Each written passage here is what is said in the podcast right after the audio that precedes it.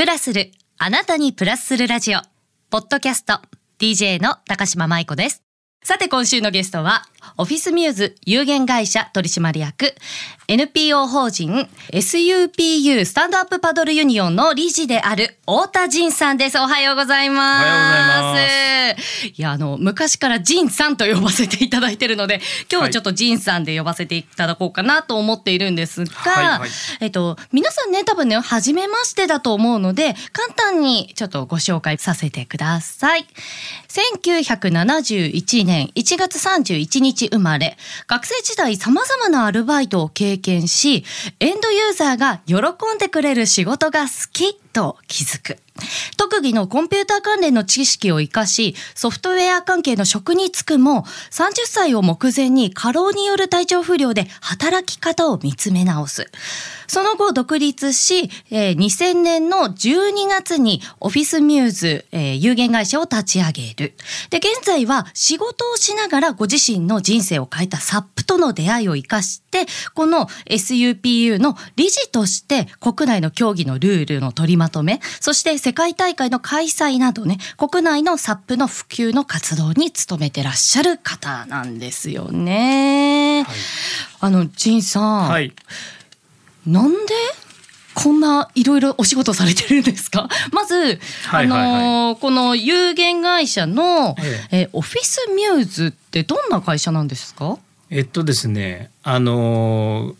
ともとそのコンピューターのシステムを作るソフトハウスで働いてたんですけどね、やっぱりソフトウェアっていうのは、いろんなものが作れると、で、その中で、医薬品製造工場、簡単に言うと薬屋さんの工場ですね。風邪薬とか、そうです。そこの薬を作るための工程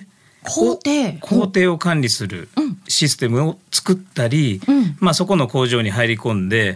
お客さんと一緒にこう工場の運用を取りまとめたり、実際に動かしてみてこういう風にしたいよみたいな要望が出てきたものを具現化する。そうですね、エンジニアリングっていう言い方してますけど、そういう仕事をやってる会社です。この元々そのコンピューターの会社に勤められていたその時と今のこの独立されてる会社のお仕事っていうのはこうリンクするものとかあるんですか？そう、実は前そのソフトハウス、コンピューターシステムを作る会社にいた時に、その医薬品の工場の管理するシステムを作ってたので、その時にメーカー側にいた人間と、一緒にスピンアウトして、新しい会社を立ち上げた。もっとこういう風にしたらいいかもしれないみたいな。その通りですいや本当に職人なんですよね仁さんって。そうなんです。きっとあれじゃないですか、ちょっとねアンケートで伺った時はお仕事がすごく大変だった、残業時間が半端なかった、っていうふうにちょっとお伺いしたんですけれども、半端なかったですね。具体的にどのぐらい働いてらっしゃったんですか？ですね、具体的に本当に言うと、朝から働いて、11時ぐらいにご飯を食べて、でその後にバーで一杯お酒を飲んで仮眠をして、起きたら仕事をするみたいな。いやほぼ寝てないですよね。残業時間だけで300時間超えてたと思います、ね。なるほど、いわゆるブラック企業っていう、そういうことです。それを自分で進んでやっちゃってたのもあるんですけどね。お仕事好きだったんですかね。そうですね。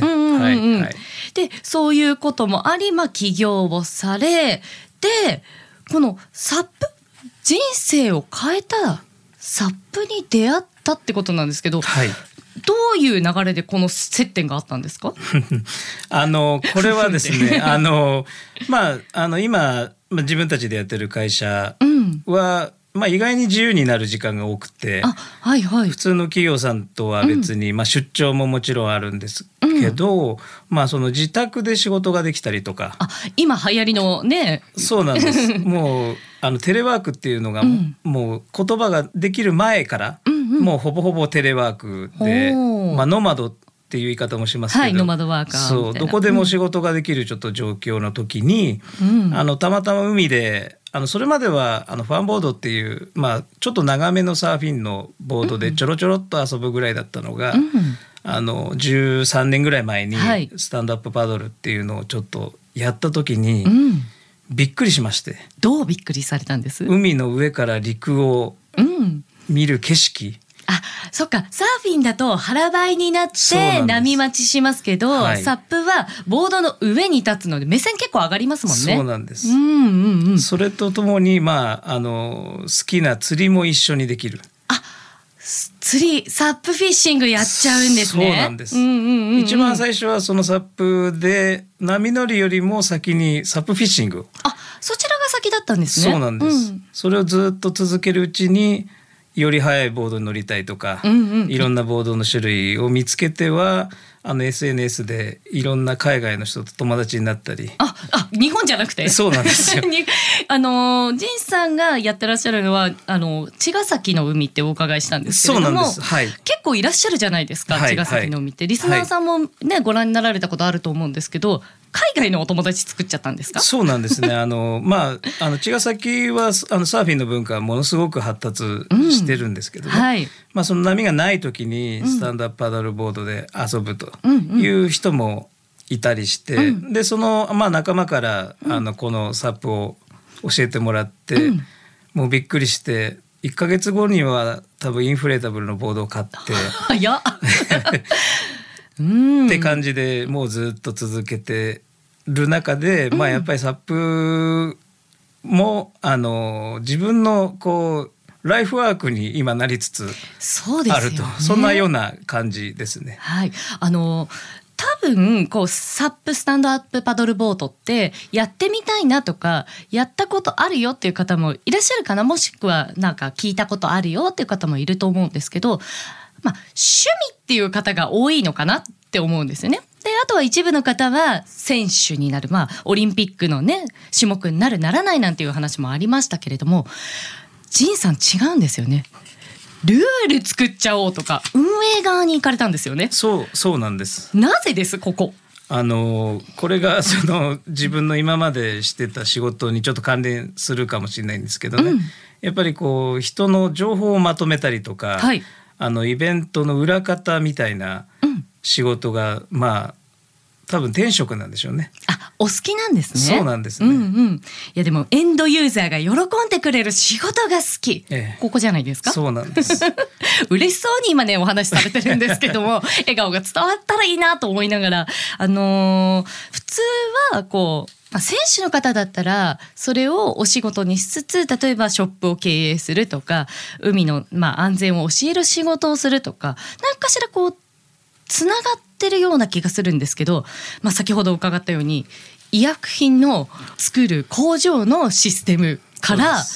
両方お仕事されてらっしゃるわけですよね。そうですね。このパワーバランスみたいなのをご自身の中でどういうふうに切り分けてらっしゃるんです？その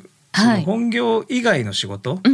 をするのっていうのは、いわゆる趣味の時間の部分がすごく大きくて、仕事するのは、本業だから仕方ないっていうか、食べるためにやるっていう仕事もありながら、その中で好きなサップの、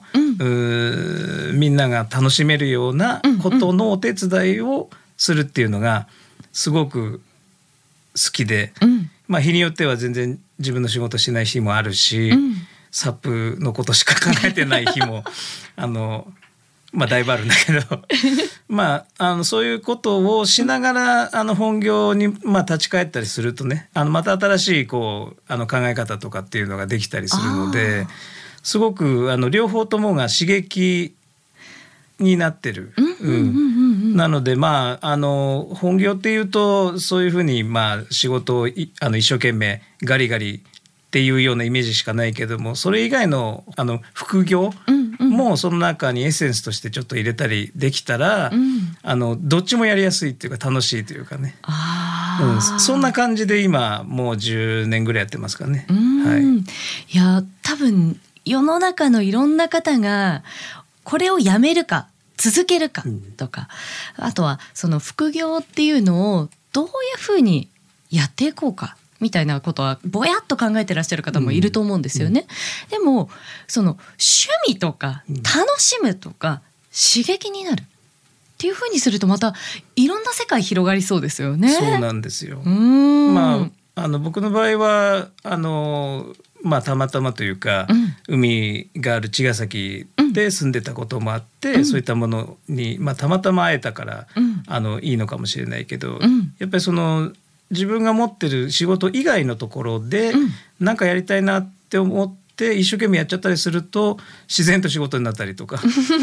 なんかここから先その本業にもつながっていくみたいなものの情報っていうのが多分今の世の中ってこうスマートフォンでいろんなものが見れたり海外の人とのこうコミュニケーションが取れたりっていう、まあ、ツールとしてあるので、まあ、僕がそのサップをして今に至るところまではそういうそのスマートフォンで何かするっていうできるようになるっていうのがすごく良かったものかなと。調べやすいし、そう得意な人を探して話を聞いてみるなんてこともできますもんね。そうなんですよ。ちなみにその海外のサップをやってらっしゃる方ってどんな方に声かけたんですか？ですね、一番最初は、スタンドアップパドルボードっていうアルファベットと、サップっていう文字で、検索をかける、でそこに引っかかってくる海外のショップだとか、メーカーだとかっていうのにつながってる人に友達申請をしたりとかでその人たちがこう上げてるレースの様子だとか、その楽しんでる内容を、見ながら、いろんなサップの世界をこう広げていって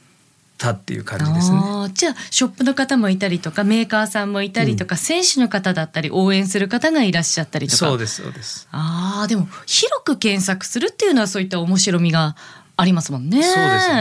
すね。で、ジンさんと出会ったのって弓ヶ浜のサップの大会でしたよね。そうです。いやでも私実はずっと追っかけてて、ジンさんのことを。茅ヶ崎とかいろんな大会があるんですけど、普通は選手の方とかを追いかけるんですけど、まあ、選手の方もねもちろんこうチェックしてるんですけど、裏方でなんかすっごい牛耳切ってる人がいるって思ってチェックしてホームページ見て太田仁さんって言うんだ、どっかで会いたいなと思ったら、その弓ヶ浜のサップの大会で MC する時に